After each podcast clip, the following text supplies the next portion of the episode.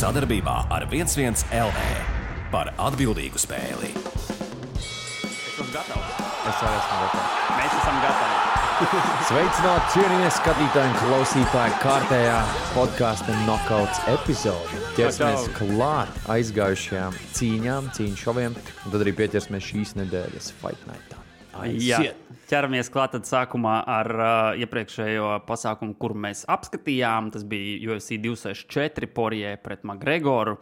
Uh, ļoti daudz neskriesim cauri visām tur cīņām, pieminēsim tur uh, galvenās, uh, vai arī kas mums tā vairāk uh, Palika atmiņā. jā, palika atmiņā. Uh, kas tev? Nu, es, es tur kaut kādas četras cīņas varētu izcelt. Pirmkārt, jau uh, Šugi Šona un Mālī uh, cīņa, ka nu, tik daudz sitienu izdarīt pret tā uh, saucamo zombiju, un, protams, tur nedaudz iebilda pret uh, tiesneša lēmumu apstādināt cīņu. Jā, nu, tas Mm. Kris, viņš vēl tur ilgstoši arī pēc, pēc cīņas, tur intervijās un, un, un, un interneta sociālajos tīklos uh, Jā. teica, Runāja. Bet es piekritīšu tam, ko tu teici. Viņš izdarīja savu misiju. Viņš noteikti savu nopelnīja vēl vismaz vienu cīņu. UFC. Jā, nu es domāju, ka viņam noteikti ka pēc šīs cīņas dos iespēju. Um, tas būs diezgan dīvaini, ja viņi Palaist, jā, jo viņš uh, ļoti, da- eh, kas bija salīdzināts, viņš ļoti daudz sekotājs nopelnīja pēc šīs cīņas. Tā kā, Jā, nu, nav nu- pārsteiguma. Tiešām cepur nost, viņš gāja virsū, Sugars, eh, labi, Šauns un Mailīs skatījās pulkstenī vairāk kārt, kas ir viņam nepierasti. Viņam jau kardio tāds nu, diezgan normāls ir. Tā kā, jā, man liekas, Kris labu darbu padarīja. Jā, tā bija arī interesanti, protams, cīņa. Tā kā labs sākums main eventam. Jā, jā. Tālāk tad, uh, Irēna Aldāna uh, guva uzvaru pār Jānu Kuņitskai. Mēs tur abi Kuņitskai izvēlējāmies. Jā, un uh, viņi iesāka izcili pat komentētāji, teica, ka viņi ir nenormāli pielikusi, bet viņi bija tik agresīvi, ka pret boxeri, man liekas, pārlieku pārliecināti Aizrāvās, sitienu, un tā arī beidzās cīņa, principā. Jā. Jā, pirmajā raundā ar nokautu. Uh, nākamais bija heavyweight cīņa. Tur mums uh, dalījās uzvarētāji. Tu izvēlējies to Ivasu, es Hārdiju. Tā kā no tev to Ivasu izgāja. Jā, bet tie, uzvarētājs. kas nezina, nu, kā jau ar heavyweightem mums mūžīgais teiciens, ka var mest vienkārši monētu, un tā arī bija. Tens Hārdijs trāpīja pirmo sitienu, tu jau vasa sarēba, bez muzeja atspiedās pret uh, oktagānu sienu, un tad trāpīja vienkārši perfektu sitienu, tā Jā, arī beidzās. tā, cīņa. ka saliecās. Un, uh, jā. jā, tā kā, jā. jā. Tas, tur bija jā, tāds ātrais uh, arī nokauts, uh, kā jau heavyweightiem. Kaumēna eventā Gilberts Burns uzvarēja Stevenu Thompsonu ar uh, tiesnešu lēmumu. Uh, tur mums arī uzvarētāji dalījās. Jā, nu, cepur nost malacis. Un, ā, nu, ko es pateikšu Gilberta ā, aizstāvībai? Viņu tur daudz kritizēja, nu, kas tā par performanci, tīpaši Dēna Vaita. Man liekas, viņš izdarīja visu, ko viņam vajadzēja. Viņš ļoti gudri nocīnījās par ārkārtīgi bīstamu pretinieku. Un, protams, cepur nost Stevensonam, kad ā, Vanderbojam, ka viņš vienkārši, tad, kad bija stand-ups, viņš izmantoja savas iespējas, gandrīz tā kā teikt, nakautē. Nu, īsti nē, bet nu, nogāja zemē savu pretinieku. Bet, nu, Gilbertam Cepanos tiešām laba performance. Tur vispār neredz, par ko piekasīties. Viņš gudri nocīnījās. vienkārši. Jā, nu, it sevišķi ņemot vērā to, ka viņam uzvaru ļoti vajadzēja, lai kā turpinātu kaut kādu savu cerību par uh, čempionu titulu kaut kad nākotnē. Tā kā šī uzvara viņam noteikti nāca par labu. Jā. Nu, un, protams, galvenais events uh, - Dustins Porijē, Konors. Tididididin. Nu, es teikšu, ka Dustins ļoti skaisti pateica pēc cīņas, ka uh, karma uh, ir ne tikai. Zināt, klasisko teicienu, bet spogulis. Jo Konors tik daudz sliktas lietas pateica, un nu, kāda iespēja vienkārši salauzt pēdējās sekundēs kāju. Nu, jā. Uh, nu, izskatījās arī nevisai patīkami. Jā, jā, jā. Mūžībā, nu, salīdzinām, atceramies, kas notika ar Krisu Vaidmanu. Un Konors ir tāds psihopāts, atļaušos izmantot šo vārdu, ka viņš vēl atļāvās sēdēt un vienkārši bļaut virsū uh, Dustina sievai, vēl Dustinu apsaukāt. Kā, nu, viņš ir traks Viņš un bija, viņš, viņš jā. iznāca, īstenībā viņš izskatījās ļoti gatavs, bet nu, Dustins uh, parādīja, ka ir uh, līmeņi, ir īpaši uz um, cīņā, cīņā tā kā. Nu, jā, nu, kas man izstījās, tas, ka uh, Dustins noteikti kad, uh, ir vēl joprojām kā pielicis un uh, izskatās ļoti labi. Konors atkal nu, var redzēt to, ka viņš uh, dēļ mazas aktivitātes uh, oktagonā kā ir, nu, nevar redzēt īsto progresu viņam. Kā, šeit arī šajā cīņā, nu, manuprāt, visu pirmo raundu tur Dustins tomēr labāk izskatījās. Un... Ne, nu, Konors trāpīja vairākus labus sitienus. Viņam atkal nu, viņš ir tas pirmo divu raundu uh, cīnītājs, kurš izdara stiprus sitienus, bet man liekas, Dustins nevienu brīdi nebija tā kā briesmās. Nu, Bija pāris sitieni, kur redzēt, jā, sāpēja, bet, nu, protams, mēs nekad nevaram zināt, kas notika pēc otrā raunda. Jā, protams. Uh, nu, jebkurā gadījumā tagad būs interesanti redzēt, kas notiks nākamais ar abiem cīkstoņiem. Dustins nu, visdrīzāk noteikti par titulu cīnīsies. Vajadzētu, es domāju, noteikti. Jā. Ja viņam atkal kādu money fight nepiedāvās, uh, bet uh, nu, Konoram uh, nu, tur arī, protams, ir varianti, daudz interesanti. Uh, redzēsim, ko. ko... Starp citu, par uh, money uh, cīņām runājot. Um, man liekas, ka Kolbijs Covingtons, ja nemaldos, ir Dustinam diezgan daudz, lai virsū mēslas. Tā kā- visiem. Tā kā, Tā kā tā varētu būt tāda naudīga cīņa arī. Uh, jā, nu tikai vienīgi es neredzu īsti tā kā, Jēgu nu, tam, jā. jā, jo, nu, nu Kolbijs, būsim godīgi, nav tik liels vārds, uh, un tas noteikti nebūs tik liels money fights, kā McGregoru bija vai kaut kāda cīņa, kuras pat redzēju Instagramā komentārus, kad kaut kas teica, nu, apstieties, ja kur Dustins jau nākamo pēdēju meklē. Es tikai neatceros. Tas, man liekas, bija ar kaut kāds diezgan liels vārds. Jā, uh, ok. Nu, pa, tad uh, pēc šī no, pasākuma nākamais vēl bija pagājušā nedēļa uh, UFC Fight Nights Mahčevs pret Moizes. Uh, tur mēs varam arī fiksi izskriet cauri tad, uh, pāris rezultātiem, kas man, protams, uh, ie, iekrita vairāk. Uh, man nu, uzmanību pievērsa, tad bija Jeremijs Stevens cīņa pret Mateušu Gamrotu, kas no Polijas ir cīkstons. Un tur pirmajā raundā jau ar Kimūru Gamrots uzvarēja. Uh, mēs arī skaisti, iepriekš jā. runājām, ka Jeremijs Stevens pēc šī zaudējuma jau Konoru Makgregoru izsauca. Jā, nu, man liekas, tas sliktākais, ko var darīt. tī- Nu, tā kā tev bija tik daudz iespēju, tu zaudēji cīņu tik slikti un vēl konoru izsauc. Lai tev Nē, nu, veicās, bet jā. no vienas puses jau, nu, tā kā es domāju, pareizs solis no viņa puses, jo nu, abi cīkstoņi pēc zaudējumiem, tā kā varbūt pat Konors varētu kā, izskatīt šo iespēju. Kā, jo Stevens ir, jā, nu, tā kā. Viņš ir gan uh, featherweightos, gan lightweightos cīnījā, cīnās. Kā, nu, Nu, īstenībā, jā, ja mēs tā panalizējam, Konoram tā būtu laba iespēja iegūt uzvaru. Tā kā Jā, līdzīgi kā. Kauboju bija. Bet, nu, es nezinu. jā, tad visur highlightos rādīt, who the fuck is that guy? nu, jā, apmēram. arī ar to var piesaistīt Jā, jā, jā. uzmanību. Uh, tad Komēna eventā Miša Teita atgriezās uh, pēc vairāk gadu prombūtnes, uh, uzvarēja cīņā pret Marionu Renault, kurai tā bija pēdējā cīņa. Kā, viņa pēc šīs cīņas beidzas kā, savu MMA karjeru. Tur arī nu, kā, interesanti cīņa bija. Miša Teita izskatījās jā, nu, diezgan labi. Jā, nu viņi, viņa bija aktīva, viņa bija trenējusies. Uh, viņas arī uh, vīrs vai līgavainis ir arī uh, MMA cīkstons. Un, um, jā, nu tāda pārliecinoša uzvara ar uh, finišu 4. raundā, tā kā cepurnos. Trešajā. 3. Jā, tas bija trīs ceturtais, raundi. jā, nē, pieci raundi tā bija. Jā. Jā. Bet, nu, finišu man bija 4. raundā, ne? Ui, es atvainojos, trīs raundi cīņa tā bija. Jā, Jā. Ah, nu jā, loģiski. Jā, tad, jā, jā pareizi. Es atceros, ka bija tuvu beigām. jā, jā. Nu, tas bija trešajā raundā, beigās. Uh, tre, nu, be, nu, cīņas beigās. jā, jā. Nu, un, protams, main event. Jā, nu, main events arī ļoti interesants bija Mahčevs pret Jāgo Moizes. Uh, tur ceturtajā raundā uh, Mahčevs Jā, uh, submission uzvarēja. Uh, un, jā, nu, islāms, manuprāt, ir uh, ļoti, ļoti interesants prospekts uh, tieši Latvijas divīzijā. Jā, un zinu, ko es katru reizi redzot Makačevu. Uh, es pilnīgi jūtu, ka man kāds tā sāla bērta tā reizē, kad es pateicu, ka viņš ir hype trains. Atceries, pirmā, ko es, es domāju, tagad, ko es par tur teicu. Jā, jo nu, viņš izskatās izcili. Es domāju, ka top 5 čaļi vienkārši baidās no viņa, jo viņš, starp citu, izsauca visus vēl, vēl uh, Maikls Čendlers, kurš, starp citu, debitēja tā kā komentētāja lomā.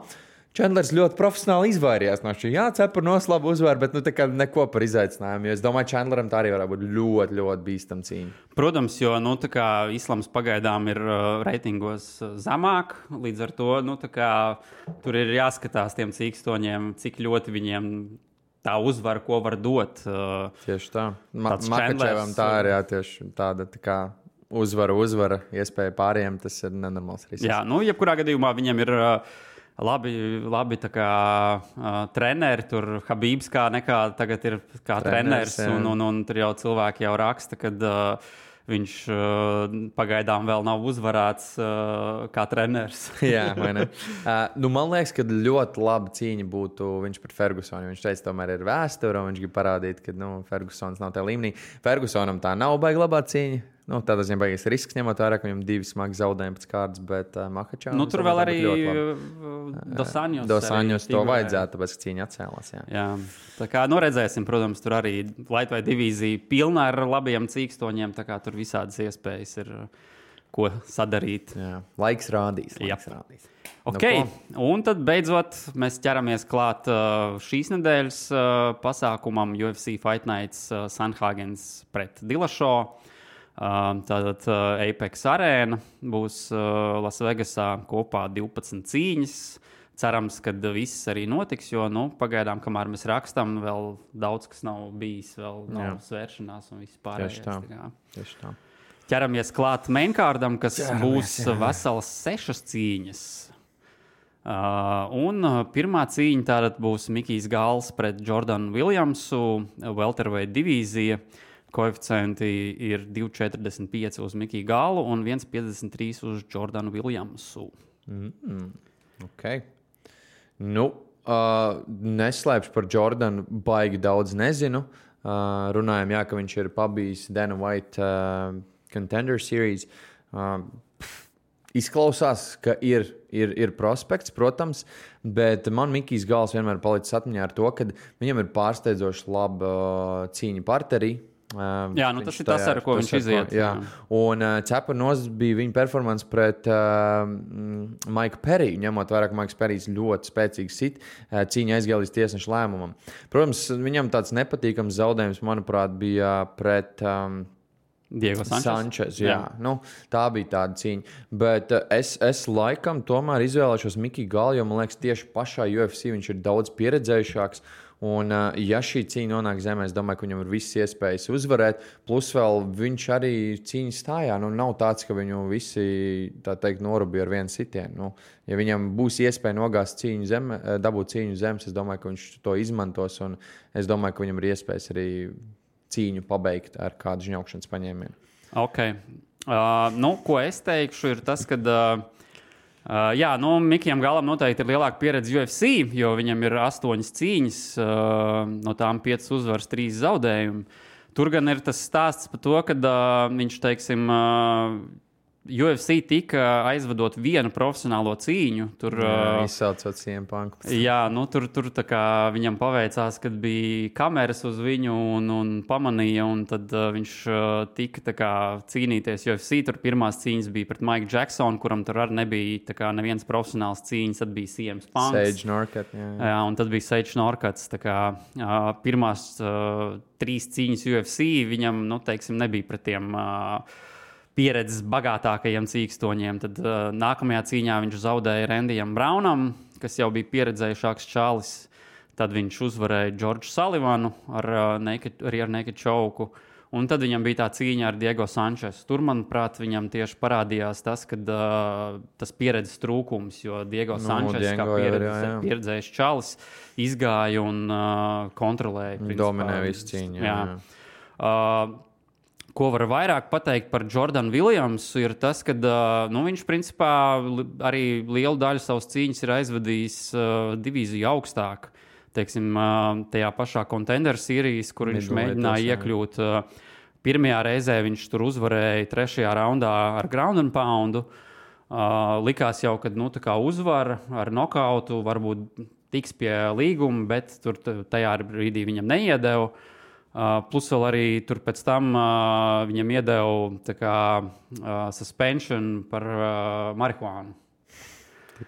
Uh, līdz ar to viņam bija kāds brīdis jāizlaiž. Uh, tālāk viņš tur Bellatorā aizvadīja cīņas, tad atkal mēģināja contender sērijas tikt. Tur ar uh, tiesnešu lēmumu zaudēja citam vienam cīkstonim, kurš arī diezgan labs bija. Un tad atkal cīnījās contender sērijas. Tur viņš ar pirmā raunda nokautu uzvarēja un dabūja savu debiju UFC, kur atkal Viņam bija zaudējums Zaudējums, ar jā. tiesnešu lēmumu. Jā, tāda amerikāņu kalniņa. viņa. Jā, nu, tādas, jā, uh, saudabīga pagaidām uh, profesionālā karjera sanākusi. Ir, uh, kopumā viņam ir 9 uzvaras, 4 zaudējumi un viens nav kontests. Uh, ir viņš arī nedaudz uh, pa gadu vecāks nekā Mikls Gals. tā Kā, uh, abiem tās pieredzes, būsim godīgi, cik ir, tik ir. Nav tā kā viņi super pieredzējuši vēl. Bet, uh, ja skatās uz uh, pašiem cīkstoņiem, tad nu, man liekas, ka Jordans Viljams ir, uh, teiksim tā, viņš ir daudzpusīgāks cīkstonis, jo nu, kā viņš arī nav nekāds tur. Uh, Galīgi iesācējis uh, uz zemes. Uh, viņam ir, teiksim, stājā arī cīnoties. Viņam ļoti labi panākumi. Viņam no, desmit, nu, no deviņām uzvarām septiņas ir nokautiem. Ir uh, skaidrs, ka viņam ir spēks dūrēs, tā teikt. Kas, kas vēl jāpiemina, ir, ko, principā, manuprāt, cik es esmu viņa cīņas apskatījies, kas ir Fightpāsā pieejams. Kat, pirms katras cīņas visi piemina, kad viņš ir diabetes. Un, tāpēc arī viņš, teiksim, middleweight divīzijā cīnījās, nemet svaru nost saistībā ar to. Un redzēs, kā viņam šajā cīņā tieši būs uh, Ar svaru, Ar. Tā Kā, ja tur būs viss kārtībā, tad uh, no, es tomēr izvēlēšos Jordanu Viljams kā uzvarētāju. Jo, manuprāt, Mikija Gala tā, kā tā visa fiška ir tāda, ka uh, viņš mēģina dabūt cilvēku gar zemi un tad ar kādu submission tā kā, uzvarēt. Uh, Pret Jordanu Viljamsu, nu, manuprāt, tas būs diezgan pagrūti, jo nu, tas čāls neizskatās tik viegli uh, gar zemi dabūjams. kā Nu, jā, protams, ļoti labi argumentē. Skatīties. Nē, es priecājos, ka mums arī pirmā atšķirās uh, cīņa. Jo, nu, kā jūs teicāt par Jordanu, neesmu tik daudz izpētījis. Redzēsim, ko Jā. rādīs cīņa. Ok, ķeramies klāt nākamajai cīņai. Uh, tā, tā būs uh, tā, uh, Macy. Meisija Bārbera pret Mirandu Maveriku. Uh, tā būs sieviešu divīzija, flyweight 125 poundi. Koeficienti ir 2,20 uz Meisiju Bārberu un 1,67 uz Mirandu Maveriku. Abas jaunas, daudzsološas dāmas, tādas nu, vairāk kārt pieminētas kā tādas uzlēcošas zvaigznes potenciāli. Arī Jā, nu, Meisija Bārbera rīktīgi tika hypota, kā, kad viņa parādījās UFC. Jā. Viņa arī caur Dana White contender series uh, tika UFC. Tur uzreiz pirmajās trijās cīņās bija uzvaras. It sevišķi viss tika kā priekšlaicīgi noslēgts ar uh, nokautiem. Tur, uh, Otrajā raundā divas, viena pirmajā raundā. Tā kā izskatījās pārsteidz, nu, pārsteidzoši labi, un tad sekoja divi zaudējumi. Tā kā Roksana Modafieri un Aleksa Graso kā ar tiesnešu lēmumiem. Tā kā, nu, viņai tāda, jā, ļoti svarīga cīņa, lai saprastu, kas, kas ar viņas karjeru notiks. Jā, nu, līdzīgi kā Mikls Galam arī nu, tāda tā kā marketēja, un tad, kad ir lielāks izaicinājums, jā. Uh, jā, nu kas ir jāpiemina, viņi ir ļoti vispusīgi arī. Uh, gan kitboxa pieredze diezgan profesionālā līmenī, gan arī uz zemes cīņa ir uh, diezgan augstā līmenī. Miranda tāpat laikā, nu, neko sliktu par viņu arī nevar pateikt. Ļoti tāda agresīva cīksta un izmanto katru iespēju. Es domāju, ka viņi izmanto savas iespējas. Cīņa abā, abām dāmām ir ļoti svarīga, bet es laikam tomēr piekritīšu koeficientiem. Man šķiet, ka Mirandai ir lielākas iespējas, vairāk ieroču, lai cīņu uzvarētu. Protams, man nedaudz biedē tas, ka Meisija ir. Um, Tā kitboks pieredze tomēr arī. Un, un, un, un, un viņa var noķert savu pretinieci. Bet jā, es, es šajā gadījumā laikam tomēr ticēšu koeficientiem.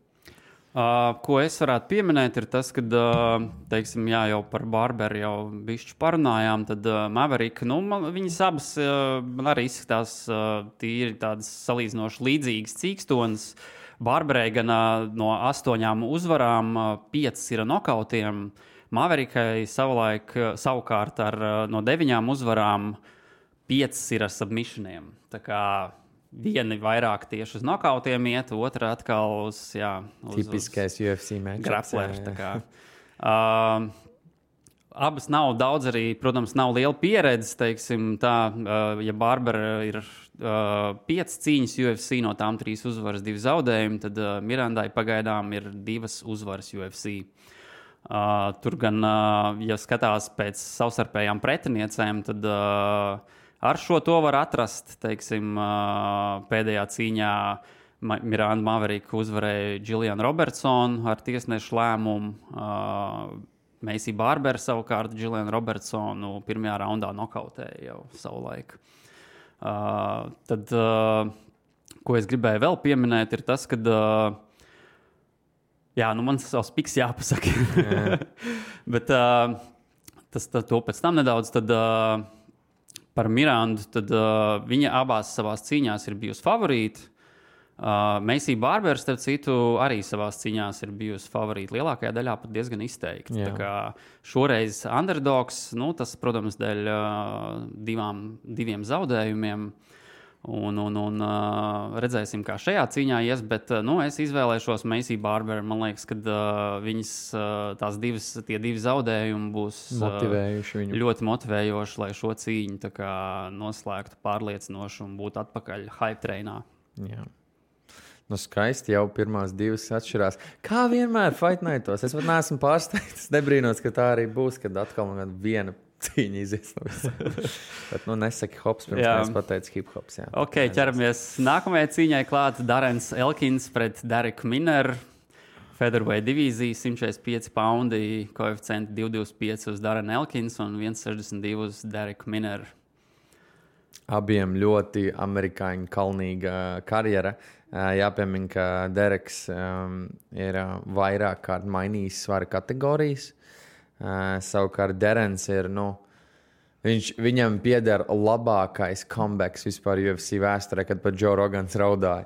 Jo, nu, pret Bektiku tā cīņa bija tāda, nu, ka visu laiku dominē Bektiks, un tad vienkārši Elkins raund, pēdējā raundā, nemaldos, ieslēdza gāzi un vienkārši nakauts skaists bija. Nu, Tur jā, trešā nakauts. raunda beigas. Jā. Jā, tā kā, nu, tāpēc viņa niknēms ir damage, viņš viņu arī ir uztetujis uz.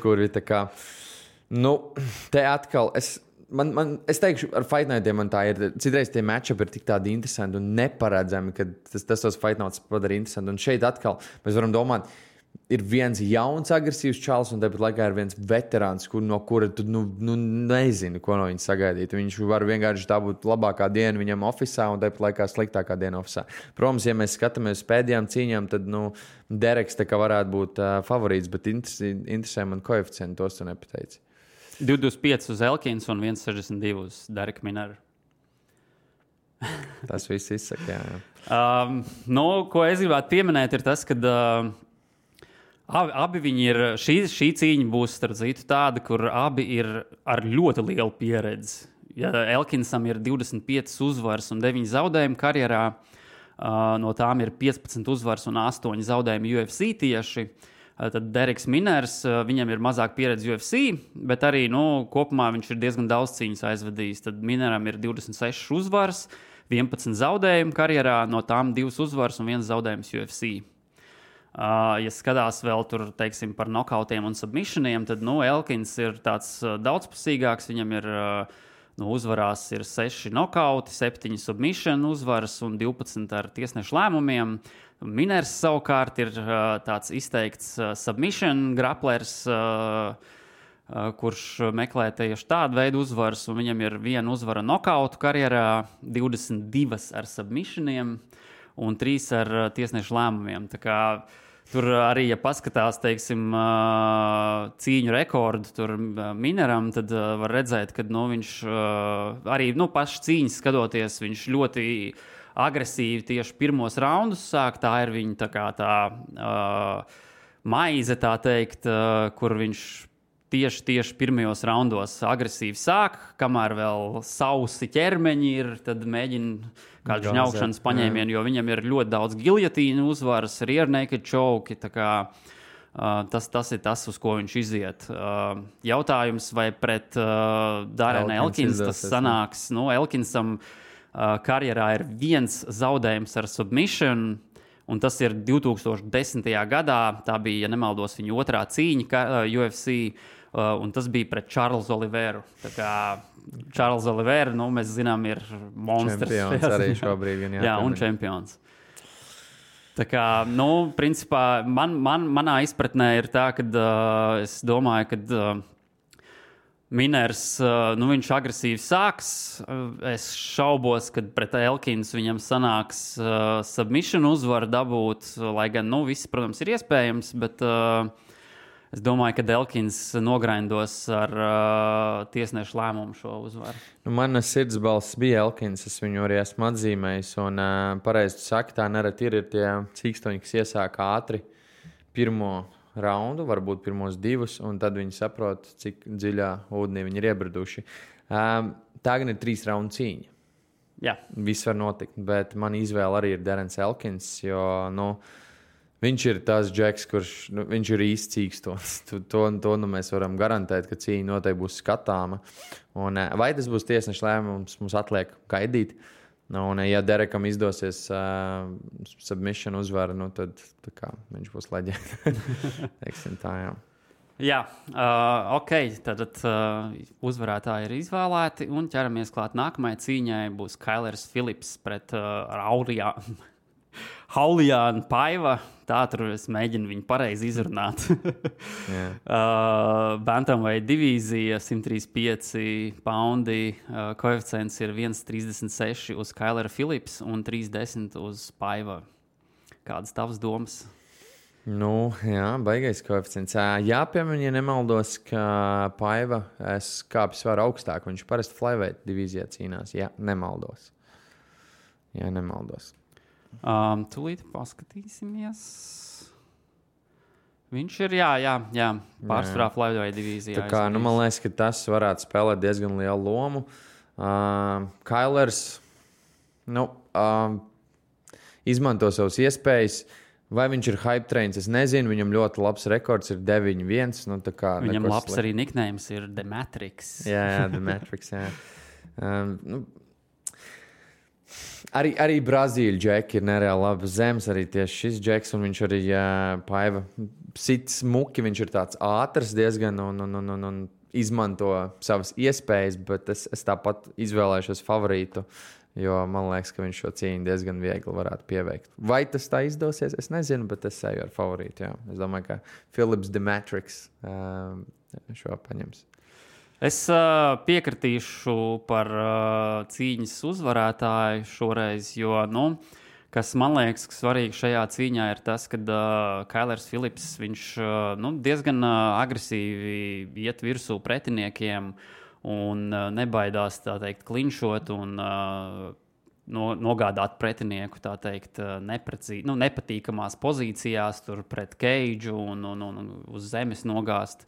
Viņš ļoti daudz takedowns arī meklē. kā, Uh, domāju, ka uh, tieši tāda veida game plāns būs uh, nepateicīgs uh, Paivam, un, un, un uh, tādā veidā arī Filips uzvarēs. Kā Redzēsim, protams, vai tas tā notiks, bet uh, nu, jā, es arī izvēlos Filips.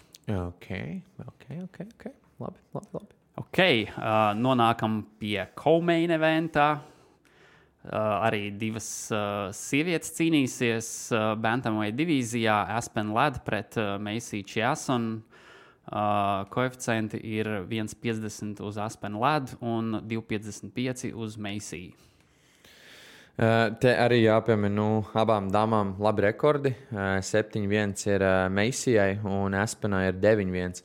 Um, atkal es teikšu, līdzīgi kā iepriekšējā dāmas cīņa, ir tāds potenciāls abām dāmām ir un, un, un labi, labi cīnās tiešām. Aspenai pēdējā cīņa bija tāds, es teikšu, liels pārbaudījums, un nu, viņa, jā, protams, diezgan smagi izgāzās. Tā nebija pēdējā Tā nebija pēdējā, priekšpēdējā, laikam, tas sanāk. Pret uh, Gerandami, kas ir bijusi čempione. Kitboks arī izteikti strikeri, spēcīgs it kā nav pārsteigums, bet nu, tas nakauts bija nepatīkams. Savukārt Meisija, jā, nu, ļoti tāda, es teikšu, arī daudzpusīga cīkstona, met zemē, labi straiko, nu, arī māk punktus krāt. Arī diezgan gara ir. Jā, viņa ir- viņa ir gara, jā. Viņa ir uh, tīpaši priekš šīs 1,80 m. Tur, ja salīdzinām ar Aspenu lēdu, Aspena ir uh, 1,68 m. Jā, tā kā svar, nu, augums arī noteikti spēlēs lielu lomu. Um, hmm. nu, atkal, jā, tas, tas, tas ir jautājums, kā viņas izmantos savu potenciālu. Jo Meisija, kā jau teicu, viņa ir labi straiko, viņai ir labs rīčs, loģiski, tīpaši šajā cīņā. Um, nu, ja viņi spēs atturēt Espenu uh, no distances, varbūt pat nakautēt, varbūt var paveikties, bet um, es laikam tomēr uz Aspenas pusi iešu vairāk. Jā. Tā būs mana favorīta izvēle šoreiz atkal. Favorīts no spēlēs. Uh, man atkal atliek piekrist. okay, okay. Jo, nu, kā Protams, Aspenai nepatīkams zaudējums bija pret uh, Deranda Mī. Tur, viņi pirmajā raundā zaudēja jau. Uh, tālāk viņa savā nākamajā cīņā Janu Kuņitskai uzvarēja ar nokautu. Un vispār, ja skatās, teiksim, viņas uh, rekordu, nu, abas viņa, abām viņām arī nav tur, teiksim, uh, ļoti daudz cīņas aizvadītas. Uh, nu, viņas gan arī ir salīdzinoši jaunas, vēl Meisijai ir 29 gadi, Aspenai 26 tā kā vēl daudz gadu priekšā, ko, ko aizvadīt šajā cīņu sportā. Tad nu, Aspenai ir no deviņām uzvarām un viena zaudējuma, četras uzvaras un viena, viens zaudējums UFC tieši. Tad Meisijai ir septiņas uzvaras, viens zaudējums karjerā, un no tām piecas uzvaras un viens zaudējums UFC. Aspenai, ja skatās uz statistiku, tad uh, no visām uzvarām sešas ir ar nokautiem.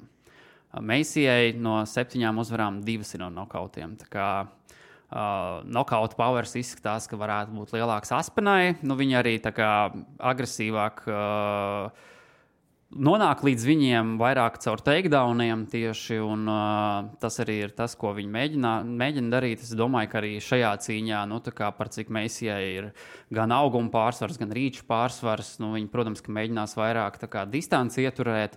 Tad no Aspēna es domāju, ka uh, tas ir tas, kā viņai līdz uzvarai jānonāk, tas ir jāsamazina distance. Uh, jāmēģina dabūt gar zemi un tādā veidā jāuzvar. Uh, Varbūt pat ar ground and pound. Jā, jā uh, nu, redzēsim, vai, vai sanāks. Jo, es, ne, nu, ja skatās uz uh, pieejamo statistiku UFC, tad uh, Uh, Meisijai ir 64% takedown aizsardzība. Nu, tas uh, nav slikts cipars, bet nav arī tur, teiksim, super elites. Teiksim, mm. tā. tā kā redzēsim, vai, vai, vai būs. Uh, šāda veida uzvaru Aspenai caur ground and pound. Nu, ja tur skatās, teiksim, vēl pāris interesants faktus, tad uh, Meisijas, starp citu, savulaik ir uh, piedalījusies Ultimate Fighter šovā, kur, kur arī uzvaru guva. Pēc tam viņa uh, guva divas uzvaras, un tad viņai sekoja zaudējums pret Līnu Landsbergu. Uh, Līnu Landsbergu, starp citu, Aspena ir uh, uzvarējusi uh, savulaik uh, 2017. gadā ar Ground and Pound tieši. No, redz. Tā kā, nu, principā, jā, teiksim, es izvēlēšos arī Aspenu Ladu un uh, redzēsim, vai mums piepildīsies prognozes. Nu, ko, un dāmas un kungi, puiši un meitenes, cīņa, kas jau vienreiz tika atcelta, tāpēc, ka TJs Dilšāvs uh, dabūja traumu, pārplēs uz aci, un te nu mēs esam. Jā, beidzot, TJs Dilšāvs atgriežas. Jā. Uh, tā, tātad, uh, tā būs Bantamweight divīzija. Korijs uh, Sanheigens pret TJ Dilašo. Koeficienti ir 1,50 uz Koriju Sanheigenu un 2,55 uz TJ Dilašo. Man liekas, pirmā reize Dilšaus ir tāds izteikts underdogs. Uh, viņš, ir, uh, viņš ir bijis underdogs savulaik.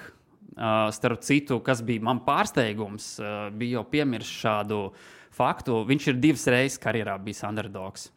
Pirmajā reizē, kad viņš cīnījās par titulu pret Renānu Barālu, un tur viņš bija underdogs ar koeficientu 8. Nu, tā viņam bija arī dominējoša uzvara. viņš, jā, nu, viņš guva uzvaru, kļuva par čempionu tajā brīdī. Un, jā, nu, vienkārši tagad padomājot, koeficients 8 uz TJ Dilešo, tas būtu ļoti patīkami. jā, jā. nu, jā, un tad. Uh, Uh, nākamajā reizē, kad viņš bija uh, underdogs, tas jau bija, kad viņš uh, otro reizi cīnījās par titulu un pret Kodiju Garbrandu. Tur bija 275. Jā, ok, ok, interesanti. Tā kā, jā, nu, teiksim, šādos svarīgos momentos, acīm redzam, kā, ja viņš tiek novērtēts kā underdogs, viņš to izmanto. Jā, viņš to izmanto. Redzēsim, vai tas būs šoreiz, protams, bet, nu, kādas tavas domas? Nu, es jau tev teicu, aizkadrā. Uh, ka man šķiet ļoti liels arguments ir tas, protams, nevis arguments, bet faktors, kas jāņem vērā, ir, ka DJs Dilšāvs pirmkārt savu pēdējo cīņu zaudēja. Plus vēl viņš tika pieķerts lietojot steroīdus, tāpēc viņš nevarēja svaru zaudēt pietiekami, lai Flyweight divīzijā cīnītos pret uh, King of Cringe, Henrijs Hudo. Uh, ļoti nepatīkams zaudējums. Viņš, protams, iebilda, jo nu, tas, tas tiešām izskatījās slikti. Savukārt, Korijs. Viņš ir savā primā, kā Toms arī teica. Paskatieties viņa pēdējās cīņas, ir tīpaši pat Franka Edgara. Jūs esat Franka Edgara fans, tad neskatieties, bet nu, tas bija vienkārši skaisti. Vienīgā... Morāšu arī viņš labi. Kā... Kas tad? Morai, Marlon Morāšu. Jā, jā, tieši tā. Uh, un tie vēl pēc tam divi finiši loģiski. Jā. Viņam bija nepatīkams zaudējums, protams, pret uh, šī brīža čempionu Sterlingu. Tāpēc, ka nu, tas bija vienkārši ātrs, Sterlings cepa nost, nu, vienkārši ļoti agresīvi piebeidz cīņu zemes. Uh, Un TJs Dilšaus divus gadus nav cīnījies. Tas, ko es teicu, kad jāņem vērā, protams, ir, ka Mišs, uh, Miša teica, ka pagājušajā nedēļā nebija ilgi cīnījusies, bet aizdīja labu performanci. Bet Toms argumentēja pretī, ka nu, viņiem bija pretiniece salīdzinoši. Tā kā uh, man liekas, ka šī būs ļoti skaista cīņa. Tīģam ir ļoti daudz ko jāpierāda, jo uh, cepur no stīģiem, ka viņš uzreiz iet pret top čali. Viņš neizvēlās vieglu cīņu. Uh, Um, Korijam ir daudz jāpierāda, un uh, jāpiemina, ka onkulis uh, Čēlis Sonens uh, pieminēja par šo sparinga sesiju, kuru Korijs ir aizvadījis ar TJu, kur laikam sapratu, bija baigi vienos vārtos. No tā, ka tur uh, TJs no tā dominējis, ka tur teica Džeka Miers. Abiem ir ko pierādīt, mm, bet es skatoties uz visiem faktoriem, Svārstot uh, kausiņus, tomēr slēgšos uz Koriju. Man liekas, ka viņam, viņš šo cīņu var pacelt. Man tīģēs vienmēr ir paticis cepur nost, un, protams, bija skumji par steroīdiem, bet ne par to šobrīd ir stāsts. Viņš ir izcils cīkstons, viņam ir gan lielisks strikings, viņš ir ātrs, viņš ir nenogurdināms, viņš ļoti labs arī takedowns taisa. Un, un, un, arī bet, tas, kā kustās jā, ringā. Nu, viņš, nu, viņš, viņš ir reāli labs cīkstons, tāpēc viņš ir bijis čempions divreiz. Uh, bet, bet um, jā, man liekas, ka Korijam tieši tas, kā tu teici, viņš ir savā primā. Viņš arī, man liekas, ir ļoti pielicis pēc tā savu zaudējumu un ir ārkārtīgi pārliecināts par sevi. Es domāju, tieši tas faktors, ka jā, divi gadi tomēr atņem no laika no dzīves. Jā, epo. Un kas bija smieklīgi, daudz uzrakstīja, ka DJs Dilšals izskatās desmit gadus vecāks pēc šīs pauzes. Tā kā tiešām izskatās novecojis. Bet, nu, Jā, es, es slēgšos korī, bet es, protams, es, es būšu atklāts, būšu arī priecīgs, ja TJs vinnēs, jo nu, tā būtu skaista atgriešanās. Bet es slēdzos korī. Jā, okay. Uh, ko es vēl gribu pieminēt, ir, uh, ja mēs runājām tieši par TJ uh, un koeficientiem, tad jā, nu, viņš ir divas reizes bijis underdogs, pārējās visās cīņās bijis favorīts. Tad Korijam ir tā, ka no astoņām UFC cīņām, kur viņam ir septiņas uzvaras, viens zaudējums. Viņš sešās ir bijis favorīts un divās underdogs. Viena bija pret Sterlingu, kur viņš zaudēja, un viena bija, pret uh, Johnu Linekeru. To viņš uzvarēja. Uh, Šoreiz viņš ir, protams, favorīts. Nu, man arī liekas, ka uh, pašsaprotami, jo, nu, būsim godīgi, Dilešovs divus gadus nav cīnījies, EPO. Uh, un arī, protams, ja skatāmies, uh, teiksim, uh, abus cīkstoņus. Nu, Korejs arī ir priekš garš, šīs divīzijas, ļoti, ir garš. Viņam ir 1,80 m augums, ir TJam ir 1,68 m. Principā tieši tāpat kā sievietēm. Jā, jā, jā. uh, un, uh, protams, uh, DJs nav, nav tā, ka viņš nebūtu pret garākiem cīkstoņiem cīnījies. Uh, Un uh, noteikti, kad arī speciāli uz šo cīņu būs treniņu partneri bijuši garāki un tam līdzīgi. Bet uh, nu, man liekas, ka tomēr tas, tas tā divu gadu pauze un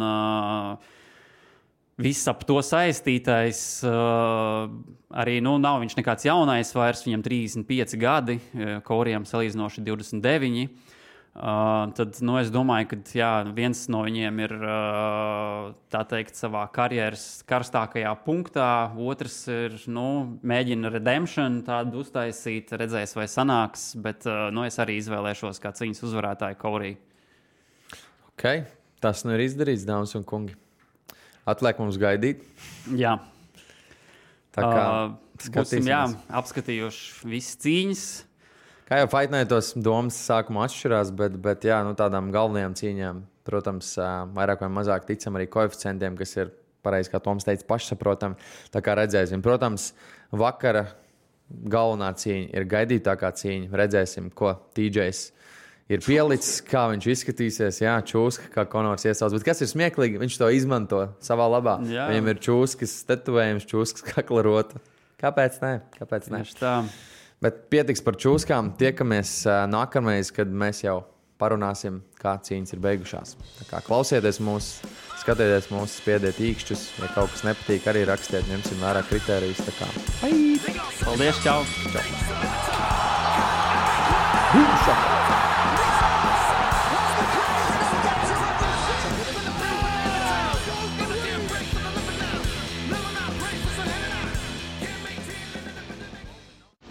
Sadarbībā ar 11 LV par atbildīgu spēli.